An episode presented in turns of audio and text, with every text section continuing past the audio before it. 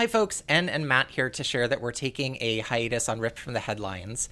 We are so grateful to all of our listeners, and don't forget that if you want more of our content, there are more than 100 episodes of our other podcast, Cool Story, and we have more than 30 hours of bonus content on our Patreon, which is patreon.com slash n and matt and we have new content there every week uh, we'll be back with an update soon and thank you all again for your support yeah, thank you so much. We really care about all of you. We've really enjoyed speaking to you so far and sharing everything. And yes, cool story. We have weekly content, same day, Thursdays, and our Patreon, as N said, is active and we have a lot of content there. So we're looking forward to letting you know what's next.